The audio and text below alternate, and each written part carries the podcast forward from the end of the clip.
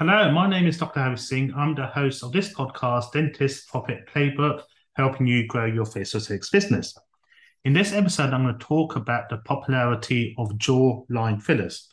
So, when I started face aesthetics 20 years ago, seems time flies when you're enjoying yourself. We were obviously just looking at the frontal view. Social media wasn't really around that much. People weren't looking at their side profile. But that has changed now. So patients are aware of their side profile. They're looking at images of themselves at different angles. They're looking at images about 50 times before they post on social media at different angles, getting their chin up, their jawline neat and tidy.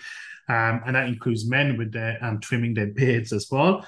So we need to address this popularity of jawline fillers. And also with celebrities like Brad Pitt, Angelina Jolie having really prominent jawlines, people are asking more and more for these treatments. So first I'm going to talk about what you cannot treat.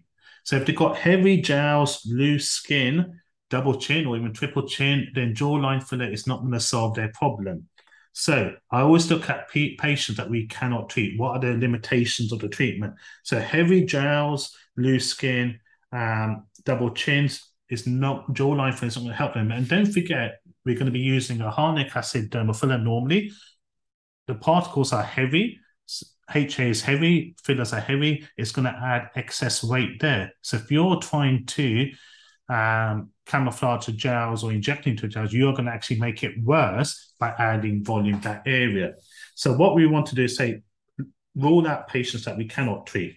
Then we're going to look at our techniques. So there's going to be different techniques for male and female patients there. So with female patients, we're probably going to be injecting either side of the jowls to camouflage th- those jowls, add a bit of volume medially and laterally to make the jawline sharper.